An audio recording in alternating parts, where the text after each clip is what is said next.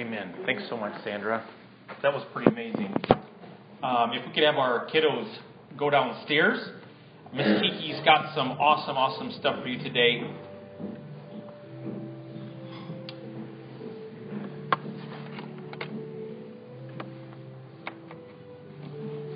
Kind of puts uh, realness to the gospel and how it's applied in our daily lives and how we have that opportunity to in the middle of those moments. Um, that's fantastic. Um, if you wanted to open your Bibles this morning to Matthew chapter 5, starting with verse 17, we're going to be talking this morning and going headlong into living by God's commands. Um, we live in a culture today where if you have laws, um, they're kind of thought of as like suggestions more than laws, aren't they? And when it comes to the Ten Commandments for our lives, God didn't do away with the Ten Commandments, folks. And the Ten Commandments are still the Ten Commandments. And, uh, and you know, when you start talking about law with people, immediately people swing into the, well, that's legalism, preacher. We don't live, we're not legalists around here. We'll address that this morning. I want to teach a little bit on what the Pharisees did and where they went wrong. Um, but when you see the Ten Commandments, you see kind of the picture of Moses and him standing there with the tablets of stone, which God inscribed himself and wrote those down. Um, we've been studying this whole process in the men's group, and I don't even want to try to rip that apart. It's been amazing um, what Ray Vanderland's been teaching, what Jim's brought to the table with that. But basically, when you look at the Ten Commandments, it shed new light on for me when he described it as basically God's vows to us. When you're at that marriage altar, the husband and wife is there, um, and you know how nowadays we kind of write our own vows, which are incomplete at best. I've never been a fan of people writing their own vows. Don't get mad at me if you did it, but that, just you can't come up with enough, and uh, there, there's not really a, a perfect vow out there. Although there's a perfect laws of God, which are absolutely fantastic. So when you look at the law, our English language isn't even describe it right. Think of it as God's vows to us at the altar, the vows to us at the table. It's a beautiful thing. But let's start real quick so that we don't forget about God's laws, and let's see if anybody has. Has anyone broke any of the Ten Commandments here today? So we really need, yeah, this minute. Let's start there. So we're in need of help, aren't we? Uh, you know, if you broke one law, you're guilty of breaking them all.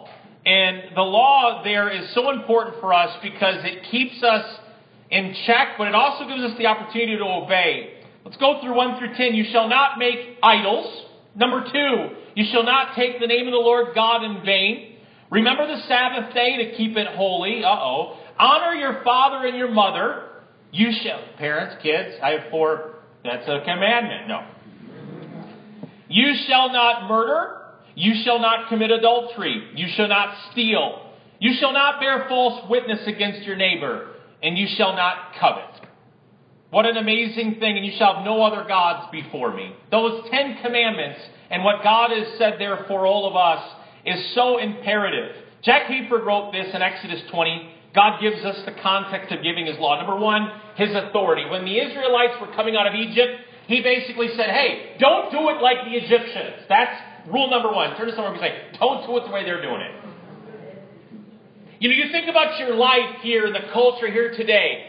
I hope that we all get awakened to the call in Exodus 20 and what Christ said through the Bible. He said, if you love me, you'll obey my commands. He didn't just throw it out there. Oh, Ten Commandments are worthless nowadays. We're so current now. Folks, please don't live your life according to the standards of this culture.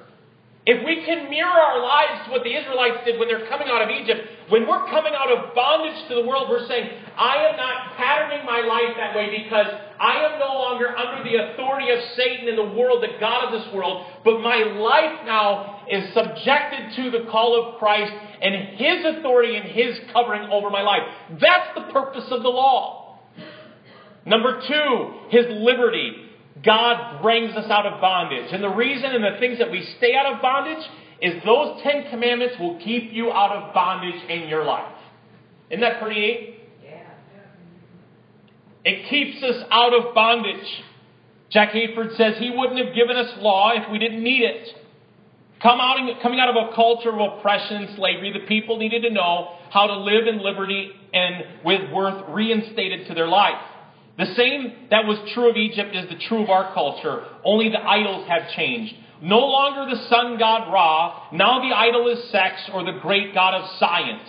It's amazing how people who worship the empirical science, which supposes that only the things which may be known with certainty are the things that we can quantify, dissect in the laboratory, or analyze according to their chemical components. That's as superstitious as anything that went on in Egypt. It's only advanced in its scientific insight. It still bows after another God, a God called reason that disallows the larger manifestation of God, who is not only reasonable, but is the God of revelation beyond reason. We need to study the Ten Commandments so that being emancipated from this kind of bondage to live free and in life, in our daily life, laws help us to navigate places of great risk. So too in our spiritual life. Laws restricted, but that also protect. Does a seatbelt in your car? Everyone wear a seatbelt in here lately? Those stupid laws of putting those stupid seatbelts on. The law of God is intended for release. Folks, I want to tell you that the law of God is intended for release. Folks, I want to tell you that allow His law to transform you. I want you to real quick turn real quick to Matthew 5 if you're not turned there yet. Chapter, uh, verse 17. These are red letters again, so pay attention to red. So don't misunderstand why I've come. I did not come to abolish the law of Moses or the writings of the prophets. No, I came to accomplish their purpose. I tell you in truth, until heaven and earth disappear, not even the smallest detail of God's law will disappear until its purpose is achieved. So if you ignore the least commandment and teach others to do the same, you will be called the least in the kingdom of heaven. But anyone who obeys God's law and teaches them will be called great in the kingdom of heaven. But I warn you, unless your righteousness is better than that of the righteousness of the teachers of the religious law and the Pharisees, you will never enter the kingdom of heaven. Folks, you think Jesus had a purpose in the law and how important it was? You know, Jesus growing up throughout all of his time, he spent time in the Torah and the writings and learning all of them and understanding that every dot and tittle, it was so important. Those little phrases there, those were the smallest verb tenses and, and commas in, the, in the, the language of the day. It was the smallest important.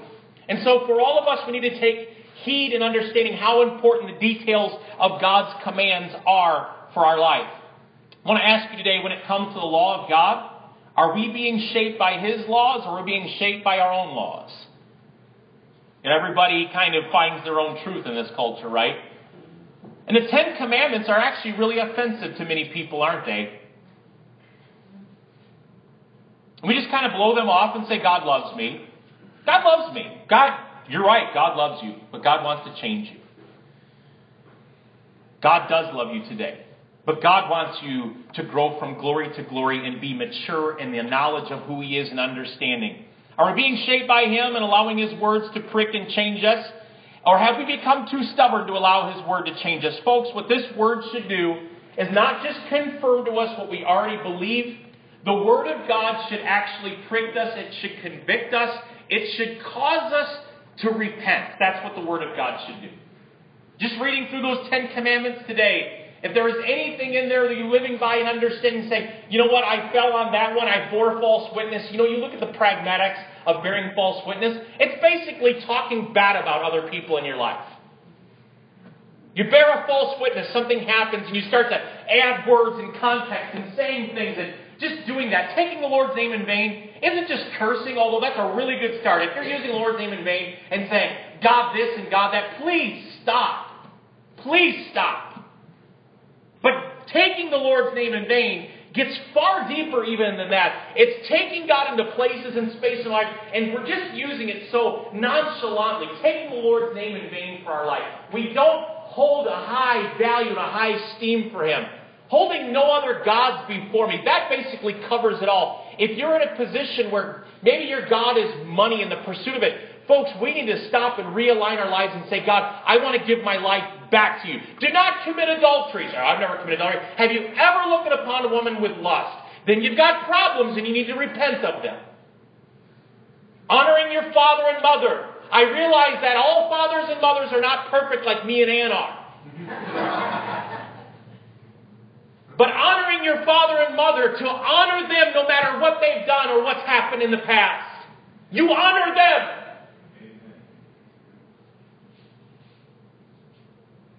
And thank God for them. And by golly, give them a break. To someone and give your parents a break.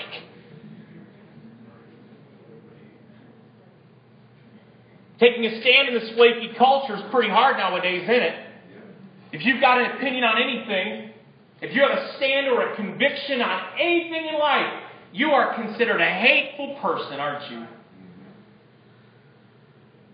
In an article called Calling Back Christian Rebels, I love that, journalist Marcia Segelstein describes the cost of being a Christian in our current culture. It means taking unpopular stands on highly charged issues such as abortion and homosexuality and divorce. It means risking derision and humiliation and scorn. It means looking at the way things are when they undermine the Word of God and challenging them. Folks, that's a huge, huge thing. These are charged social topics that the church has completely left behind because we don't want to offend people. And when will we understand that when Christ came to earth, Christ started dividing people, fathers and mothers, because people were forced to make decisions either follow me or fall that way. And the commands of God to have a thou shalt not kill, Folks, you can put abortion under that subcategory of thou shalt not kill. We know too much now, speaking of science, to get it. Do you know why abortion's way down more than it's ever been in our land? Do you know why abortion's down? Because people aren't ignorant of it anymore. They're not ignorant of the fact that that's a living baby inside of there. That this has nothing to do with a mom. It has everything to do with an individual soul born and raised in the purpose of God before eternity. Fully on the mount. You look at the investment that God has given to you. This is all about the children, and it's worth a fight, and that's why we fight for life, and we fight for the command of, Thou shalt not kill. We are no different than in the, the idols, in that they would give children to the idols of Moloch and watch the children burn because they wanted the blessing.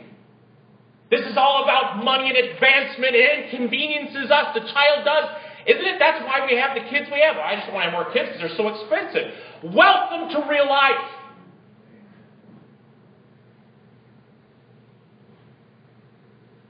Have I offended anybody yet this morning? The law is offensive.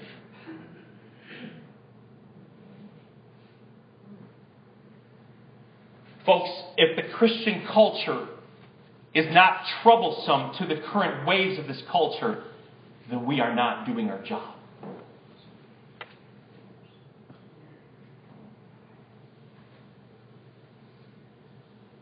Romans chapter 12, verse 2.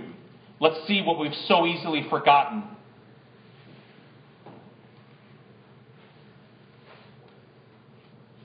I want you to think of these Ten Commandments as vows now, and you think about if you break vows in marriage, what it causes in your home.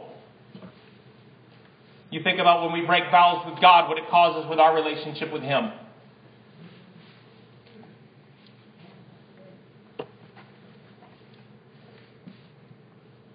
You know, it's funny when marriages fall apart. Everyone runs, tries to figure things out, get as much counseling and pastoring and advice and all this kind of stuff.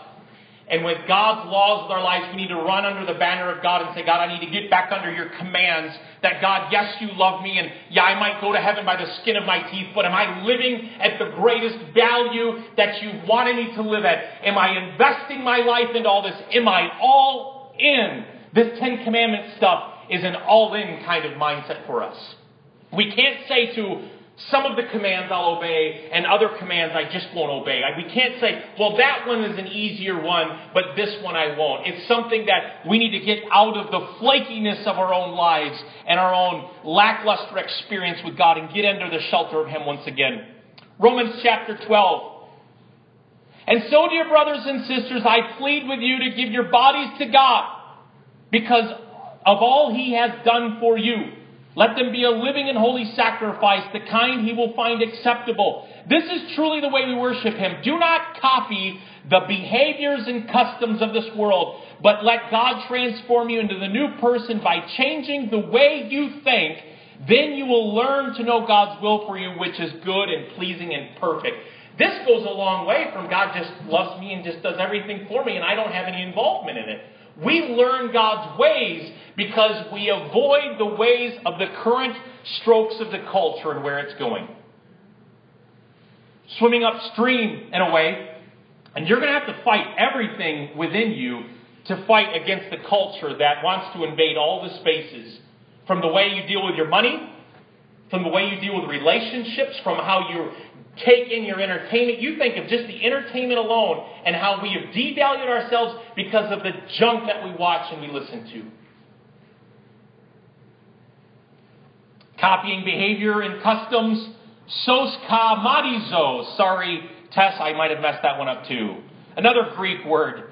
Sos ka marizo is copying behavior and customs. It refers to conforming oneself to the outer fashion or the outward appearance and accommodating oneself to a model or pattern. Folks, you think of even how we dress and how we live today. I love it. You know, the, I read those articles on Boylan High School, Boylan Catholic High School. They actually are going to have standards this year at their prom. You've probably read it, haven't you?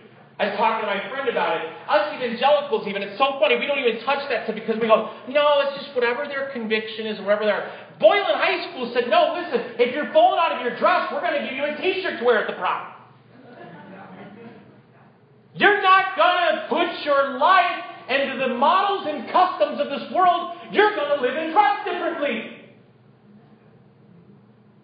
Oh, that's just all so offensive, so horrible. Let me ask you, are you conforming yourself to the world's standards in your own life? Listen, you're going to have to pray about it. You're going to have to ask God about it, but you're going to have to be intentional about your life when it comes to the laws of God for your life.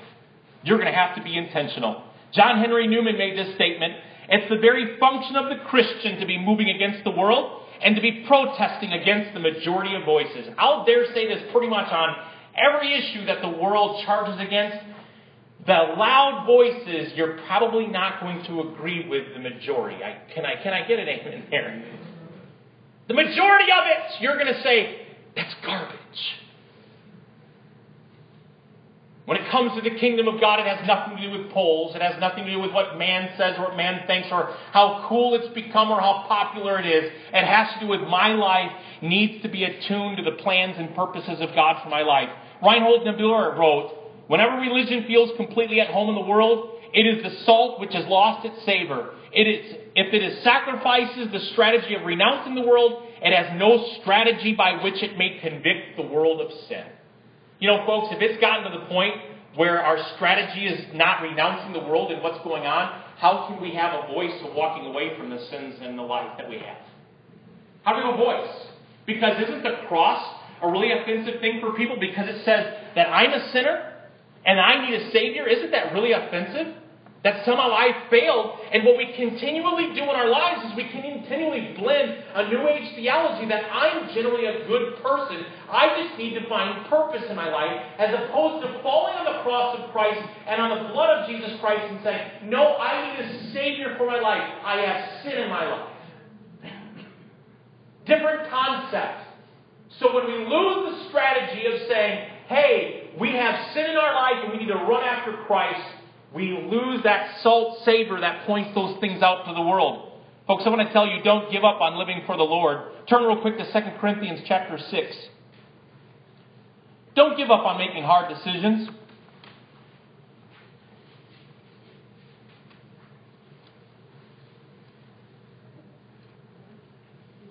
First, 2 Corinthians chapter 6.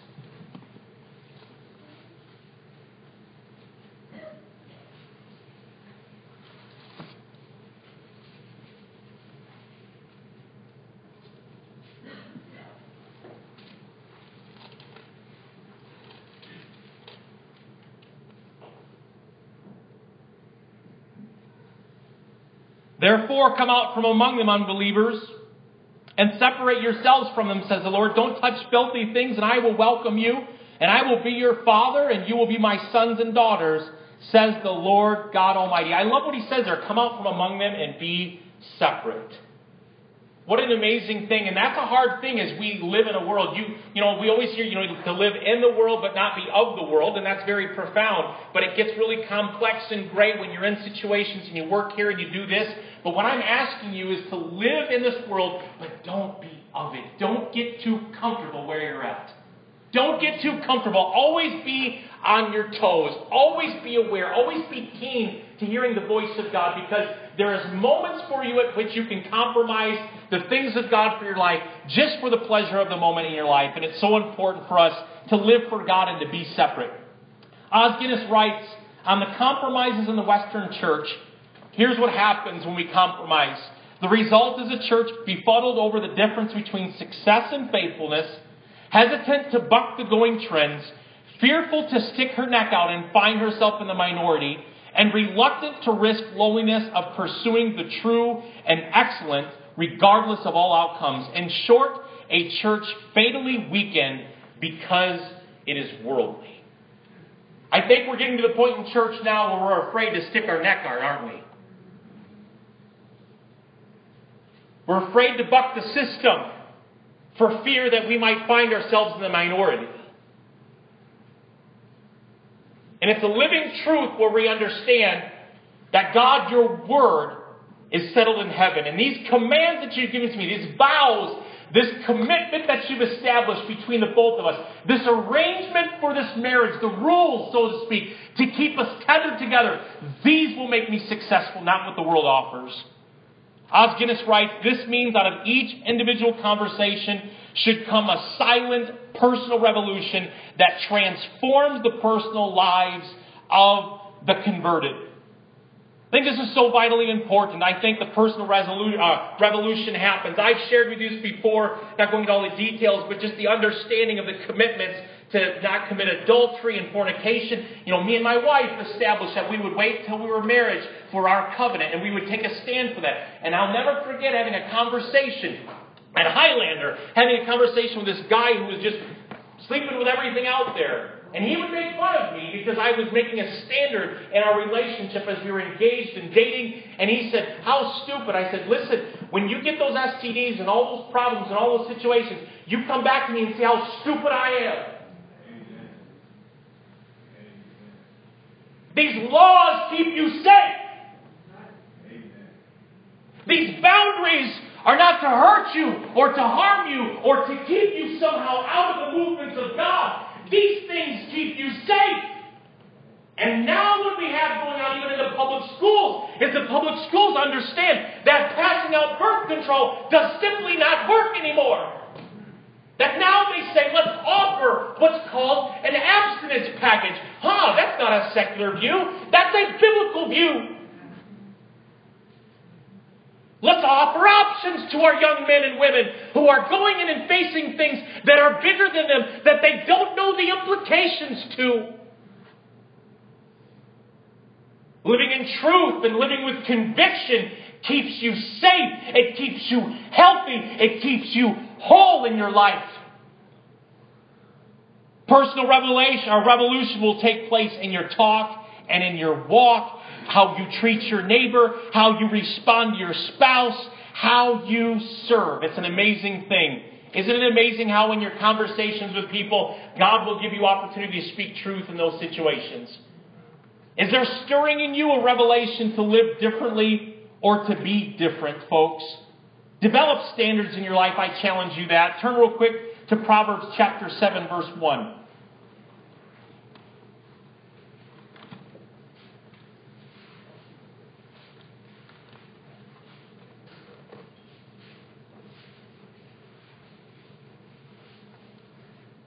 Proverbs 7.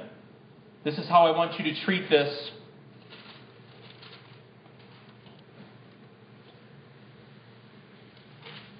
Proverbs 7, verses 1 through 3. I love the Proverbs because it gives warning, it gives counsel, to heed advice. Follow my advice, my son. Always treasure my commands. Obey my commands and live. Guard my instructions as you guard your own eyes. Tie them on the fingers as a reminder. Write them deep within your heart. Love wisdom like a sister. Make insight a beloved member of your family. Let them protect you from an affair with an immoral woman, from listening to the flattery of a promiscuous woman. It's an amazing thing how he says, Obey my commands. Tether them around your neck. Take hold of them.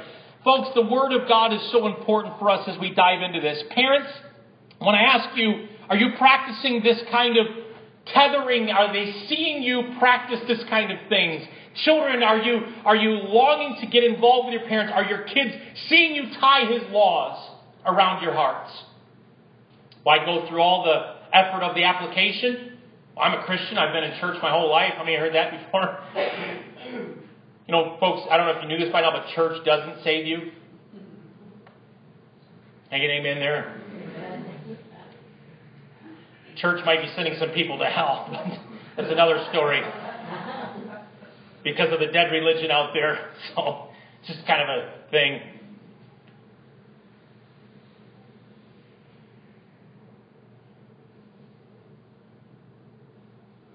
We go all through all this because we are actually taking our walk with God seriously. We're taking it serious.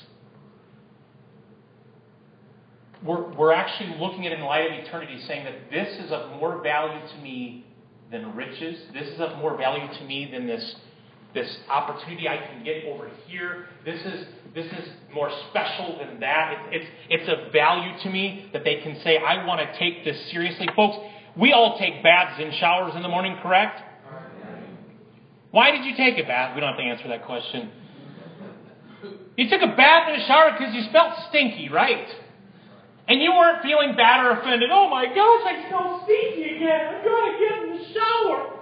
No, you love that because I'm going to get clean here. You know what the Word of God does for you? God's not condemning you with this stuff. He's not saying, look, you failed here and you failed here. He's saying, get under the shower of my blessing. I want to clean you. I want to make you new. I want to wash this stuff off you. Let my Word clean this for your life. We jump into the shower gladly, and I want to tell you, you can jump into the presence of God with gladness and thanksgiving. You can say, God, make me clean in my life because I want to develop new standards. Folks, I, like you, don't you want to have good spiritual hygiene? You want to develop good spiritual hygiene for your life? Dive into this. Your word I have hidden in my heart so that I may not sin against you. We know that every sin is under the cross, we've been forgiven, but how many of you know sin is still offensive, isn't it? God doesn't say, Yeah, I died on the cross on that Easter Sunday morning and rose again. Everything's cool now. We still deal with sin. We still go before the throne of grace and we say, God, forgive me of this, wash me of this, because I don't want to be living offensive towards you. I want to walk in friendship towards you and my life. I love what happens one of my favorite stories in the Bible, and one of my favorite kings was King Josiah. Turn real quick to 2 Kings chapter 22.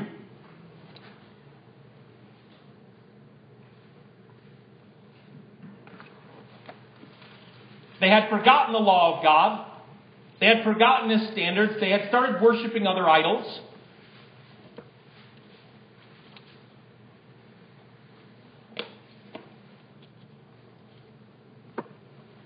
Josiah started to rebuild things. We'll start in verse 3 of 2 Kings 22, verses 1 through 11. In the 18th year of his reign, King Josiah sent Shaphan, son of Azaliah, and grandson of Meshullam, the court secretary, to the temple of the Lord. He told them, Go to Hilkiah, the high priest, and have him count the money the gatekeepers have collected from the people of the Lord's temple, and trust this money to the men assigned to supervise the restoration of the Lord's temple. Then they can use it to pay the workers and repay the temple. They will need to hire carpenters and builders and masons. Also, they have to buy timber and finished stone needed to repair the temple. But don't require the construction supervisors to keep account of the money they receive, for they are honest and trustworthy men. Hilkiah the high priest said to Shaphan the court secretary, I have found the book of the law in the Lord's temple. Then Hilkiah gave the scroll to Shaphan and he read it. Shaphan went to the king and reported, Your officials have turned over the money collected at the temple of the Lord and the workers and supervisors at the temple. Shaphan also told the king Hilkiah, and the priest had given me a scroll. Everyone say, Give me a scroll. So Shaphan read it to the king. Here's what the king's response was. When the king heard what was written in the book of the law, he tore his clothes in despair. And then he gave these orders to Hilkiah the priest and Ahikam son of Shaphan, Achbor son of Milcah, Shaphan the court secretary, and Asaiah the king's personal advisor. Go to the temple and speak to the Lord for me and for the people, for all of Judah. Inquire about the words written in the scroll that have been found. The Lord's great anger is burning against us because our ancestors have not obeyed the words in this scroll. We have not been doing everything it says we must do. I think for all of us, we live in a very biblically illiterate culture. We have people who don't know the Word of God, they don't know the way around the Word of God, and they're really not interested. Christians that do that. And there is no purpose, there's no intention, there's no anything involved with it. And here, King Josiah, they had stone. The temple was looking beautiful. Isn't it interesting how we kind of get things out of line and in order in the church? We have beautiful stonework. We have beautiful stairs. We have beautiful churches. We look for chairs that are comfortable and all this. And yet we go to these places, and many of these churches don't even preach the Word of God anymore. And I think, like Josiah, we have to get to the place where he tore his, tore his cloak, and that moment was a sign of repentance and surrender, saying, God, forgive us for we have not been obedient to the Word of God for your life. If there is one thing that the Western church needs to get back to, you say, man, what do we need more than anything? We don't need more laws. We don't need more politicians. We don't need more money. Folks, we have all of that. We have that coming out of our ears. Do you know what we need? We need believers in Jesus Christ who are praying prayers like dying men and women and groaning in repentance for the sins that we've allowed in our homes.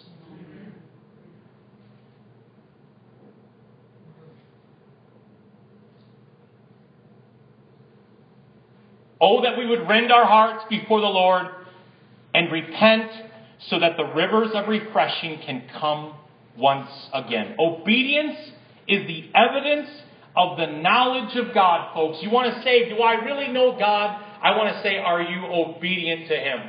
Obedience is something that starts to come out of our life because you no longer want to live your way, you want to live according to the ways of God. Here, King Josiah was walking around doing his thing, managing things, not even, his conviction wasn't even pricked. He wasn't even assertive in that. They found it. They just found the scroll under a bunch of rubble. They picked it up, and in that moment, Josiah's heart changed.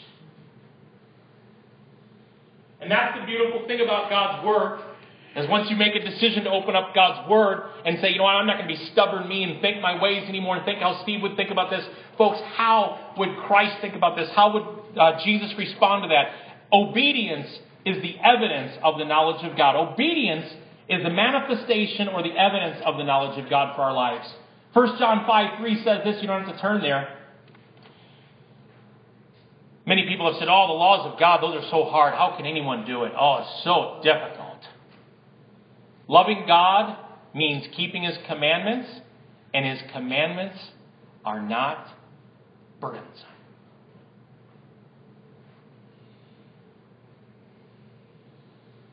Kind of puts a different angle on it when we kind of get out of the victim mode, like I can't do it and I don't have victory. Let's stop that talk. Turns around and say, You got victory, brother. You have victory today, right now, with all the failures. And you might have looked at all these Ten Commandments and said, bam, bam, bam. It was just 10 minutes ago, an hour ago, a day ago. If you got victory right now in Jesus, with all the failures and with all the setbacks, his laws are not burdensome. They're easy because they come from within your heart. Christ gives you the ability to obey. He says, I'm going to help you win these battles. I'm going to do it through my spirit and not on your own strength and not what laws you could establish here or there. No, follow the law of God, and it's a beautiful thing. Famous Olympic runner and missionary Eric Liddell. If you didn't know, read the story on Eric Liddell. Fantastic man of God he ended up doing this. It was funny. One of the laws that he was very convicted of is he wanted to take the Sabbath and he wanted to keep it holy. It was a day of rest. Eric Liddell forego running for the gold on Olympic because the race was on Sunday. And he said, I will not race on Sunday. Can you talk about letting a whole nation down, right? He said, I'm not going to do it. But do you know what the nations have actually said? Leaders of his nation have actually given mementos and memories. And this one guy who actually won the race, they said, Don't you want to give it an honor? This was a guy after it, but they said, No, I want to do this in honor of Eric Liddell because of who he was and what he meant to this sport. It was fantastic. Eric Liddell's conviction. And it was amazing that he, directly after this race, he went into the mission field in China. It was funny. I was talking with my daughter Ashley. Ever say hi, Ashley? You know, keeping the Sabbath day holy, listen, I know everyone's going, oh no, he's touching Sunday. Sunday is important, it's a day of rest. Okay? Keep the Sabbath day and keep it holy. Okay? I challenge you to find that day of rest for your life. And I'll even open it up to this. Listen, if you've got a day of rest, you've got a day of rest. But if your day to worship and go to church is Sunday, then keep Sunday Sunday. Say, well, I work Sundays. I have to go to work. I'm going to challenge you this. If there's opportunities for you not to work or move things around, to keep that day good, then that's fine. I realize that we've got doctors and nurses and EMTs and all that. That all is understandable. In fact, even cow farmers or dairy farmers, they have to milk on Sundays, I think, right? I get it. But I want to challenge you to keep this day special to God. Come to God's house, God's family. Be a part of it. Don't treat it like a fishing trip thing. I'm just going to go to church today. I think it's a good idea to go to church today. Come to church. Not because I'm checking down attendance here, we need you to somehow come and correlate there, but because you need church. You need the body of Christ. You need relationship with others to spur you along. And do I dare say you need a day of rest? How many are burned out? God gave a day of rest. In fact, even with the crops, God told the farmers that, hey, listen, you let that crops rest on this field every seven years. You just leave it die. Let it let it just sit. And you know what happened to those farmers as they did that? God honored them and provided for them and blessed them. I don't know if you know this, but now our fields are so overworked that there's really now even nutritional value coming out of the fields that we produce all this great fruit with.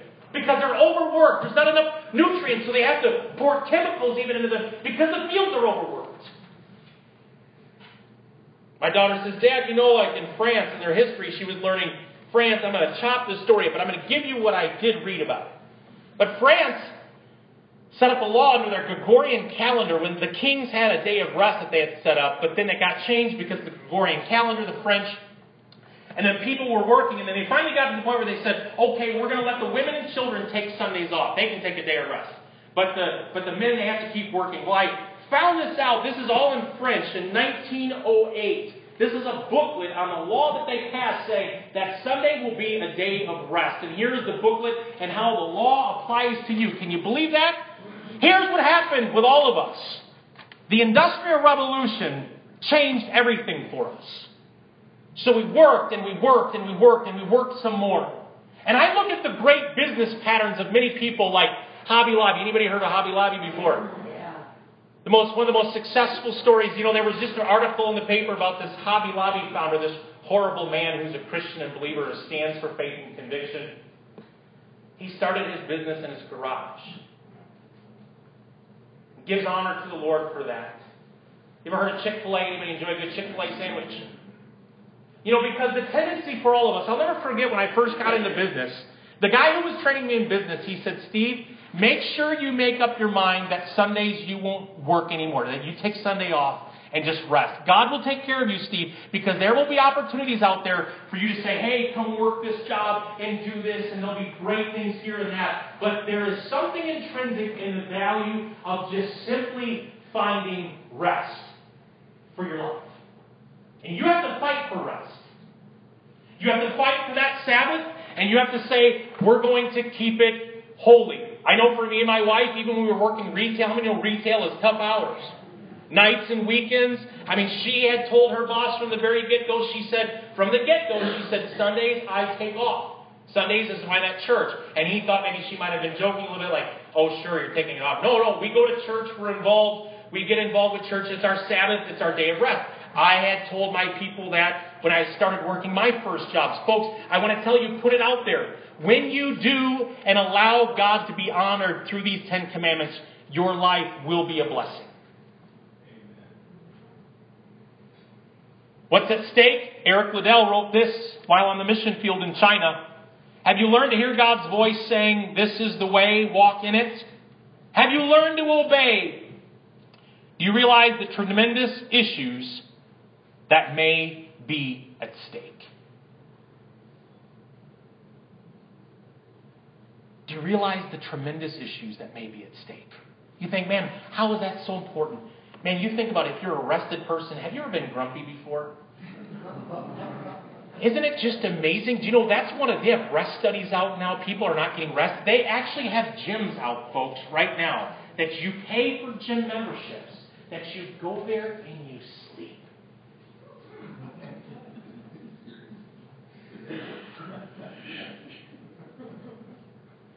Why didn't I think of that? I know.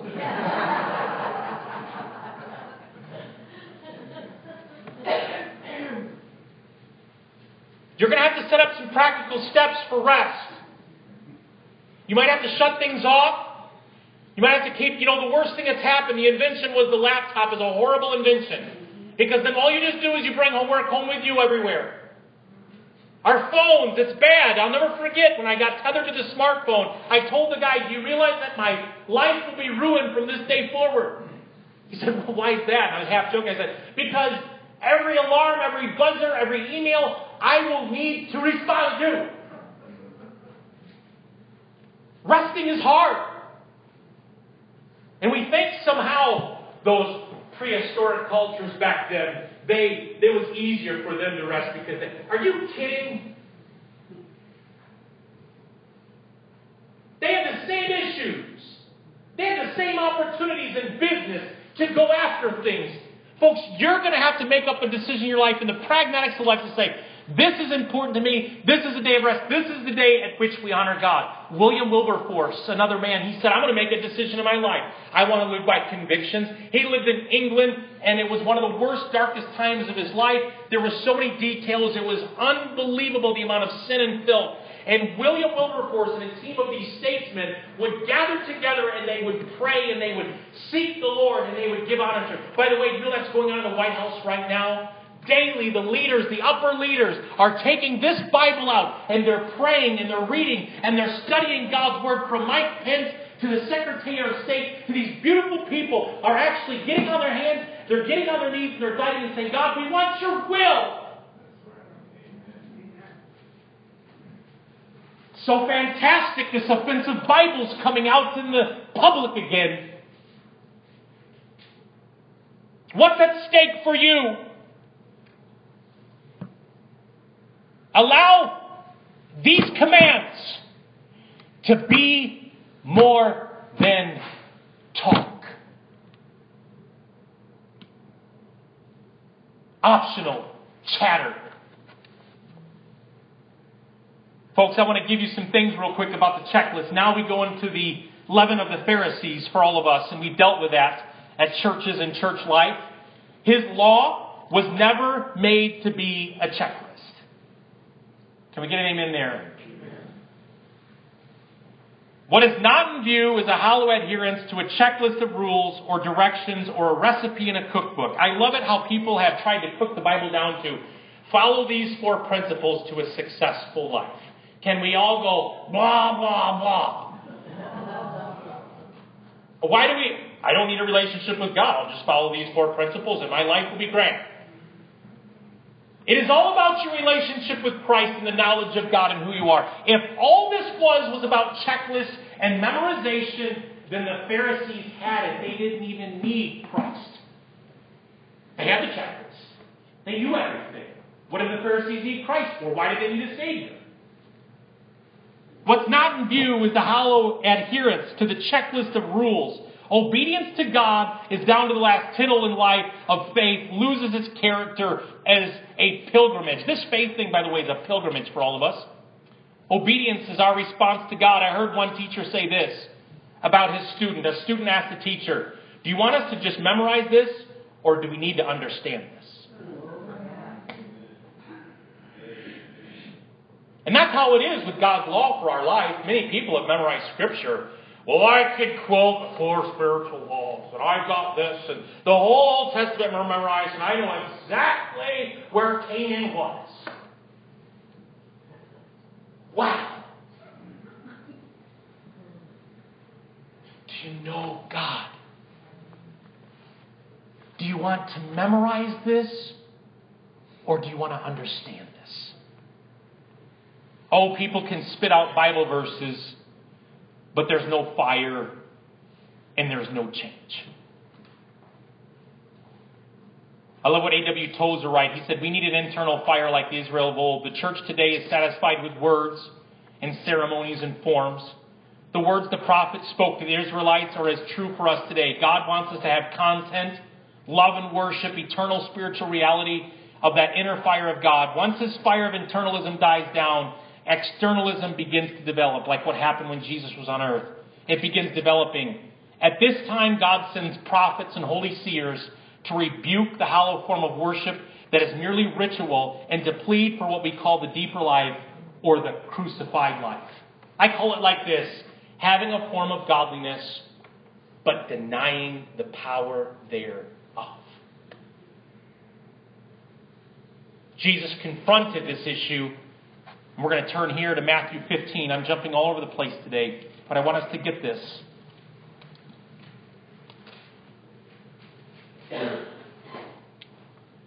The Pharisees got lost in their own madness.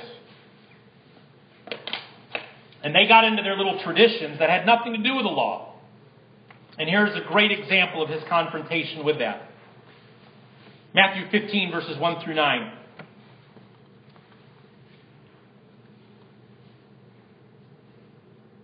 Some Pharisees and the teachers of the religious law now arrived from Jerusalem to see Jesus, and they asked him, Why do your disciples disobey our age old tradition? For they ignore our tradition of ceremonial hand washing before they eat. Jesus replied, And why do you, by your traditions, violate the direct commands of God? For instance, God says, Honor your father and mother, and anyone who speaks disrespectful of a father or mother must be put to death. But you say it's all right for people to say to their parents, Sorry, I can't help you. For I have vowed to give to God what I would have given to you. In this way, you say they don't need to honor their parents. And so you cancel the word of God for the sake of your own tradition. You hypocrites!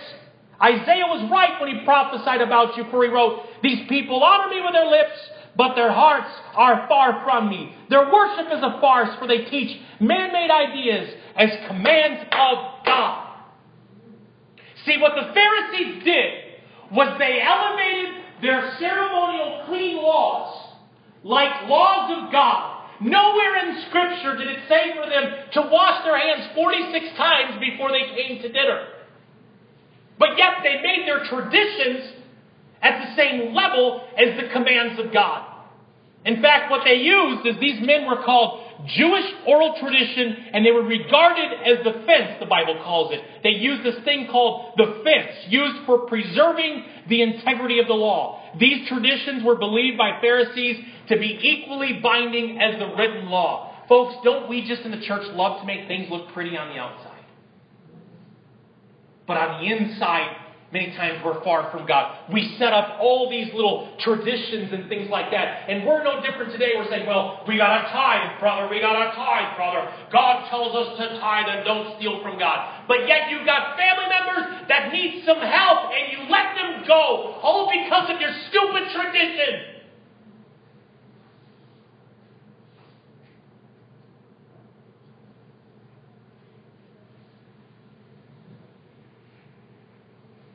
Are we set up our religious fences? Are we raising them up at the same level as the laws of God for our life? Have we done that? Have we judged people and ourselves based on our little traditions, all the little things we package up so that we can present ourselves to God and see, see, I'm a good person, God. I do these cute little ceremonial things. No, sir, no, ma'am. We don't want to make things pretty on the outside. We want things to happen on the inside. Folks, salvation's never earned. But let me tell you what Peter exhorts us in 2 Peter 1 verses 8 through 10. We live in such a way that we are being called and chosen is absolutely certain. Folks, I want to challenge you today. Live in such a way where God has chosen you to be holy and separate and live for God. Don't live for the world. Why don't we close our eyes for a moment?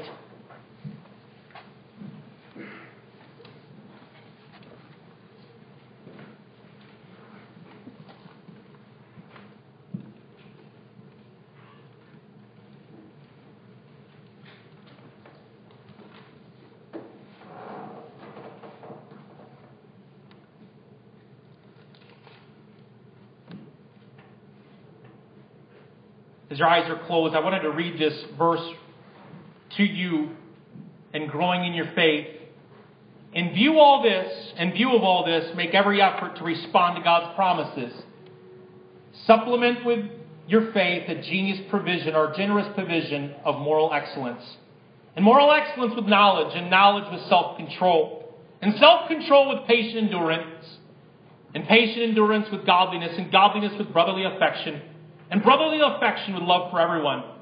The more you grow like this, the more productive and useful you will be in your knowledge of our Lord Jesus Christ. But those who fail to develop in this way are short sighted or blind, forgetting that they have been cleansed from their own sins. Folks, today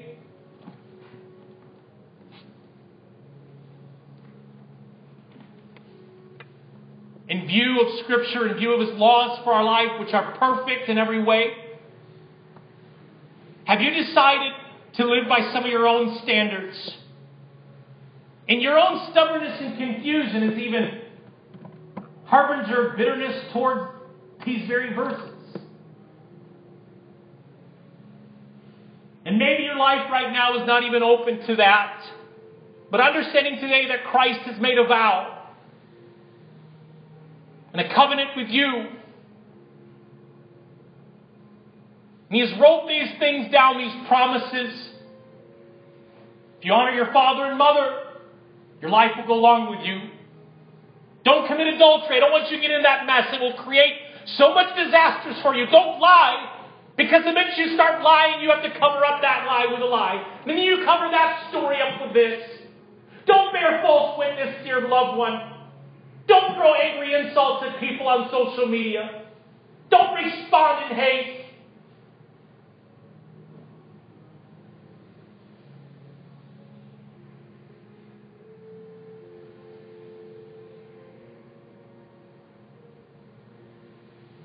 Today, maybe you've gotten to the point where you said, you know what, I'm living short sighted. I'm living like sin hasn't left me yet. I'm living like the old person, and the law of God has not been something that I've come under. I've created a form of a gospel or good news that works for me in my situation. But I haven't submitted to the authority of Christ and saying that His way is perfect for me. Today, if that's you, and you've lived like the old person, and you want to come back under Christ and His covering for your life. I want you to think very seriously about that question and that statement that I want to come back under the authority of Christ. I don't want to be flippant with my walk anymore. But everything that I do, I want to do it for the Lord. If that's you, with every head bowed and every eye closed, you say, That's me. I want to subject my life back to the authority of Christ. Why don't you raise your hand? I want to pray with you. Thank you. Thank you. Thank you. Thank you. What an amazing moment as we understand the marriage with Christ and what He's done for us. And what a beautiful blessing and honor is to serve Him and to love Him and to adore Him, to grow in knowledge of Him. I want us all to pray this together. Dear Jesus, I thank you for your law, which is perfect for my life. I come back under your covering, what you want for my life. I'm tired of doing things my way. I'm tired of my own opinions and the suggestive thoughts. I want to live according to your commands. Help me to obey God. I can't do this on my own. I can't do it on my own strength. Help me stay committed. And though I won't be perfect, I will continue on this pilgrimage and trust you. Thank you, God, for your love, for your mercy, for your grace. That I have an opportunity this day to obey you. In Jesus' name. Amen. Folks, what a beautiful thing. When we look at the law of God not as constrictive or condemning, but something that is inviting, that gives us health, and that gives us opportunity in this life to be successful. Folks, I love you. I want our church to be charged with a group of people who live under the commands or the covering of God for our life and not just the suggestions. I love you very much. And uh, run in the rain today. Go dance in the rain. Get your galoshes on. But I love you very much and have a great day. If you need prayer for anything, let us know. We want to pray with you. And uh, just be sure to be praying for Jen tomorrow and uh, as she's going to be going into surgery. But God bless you really good this week. Love you guys.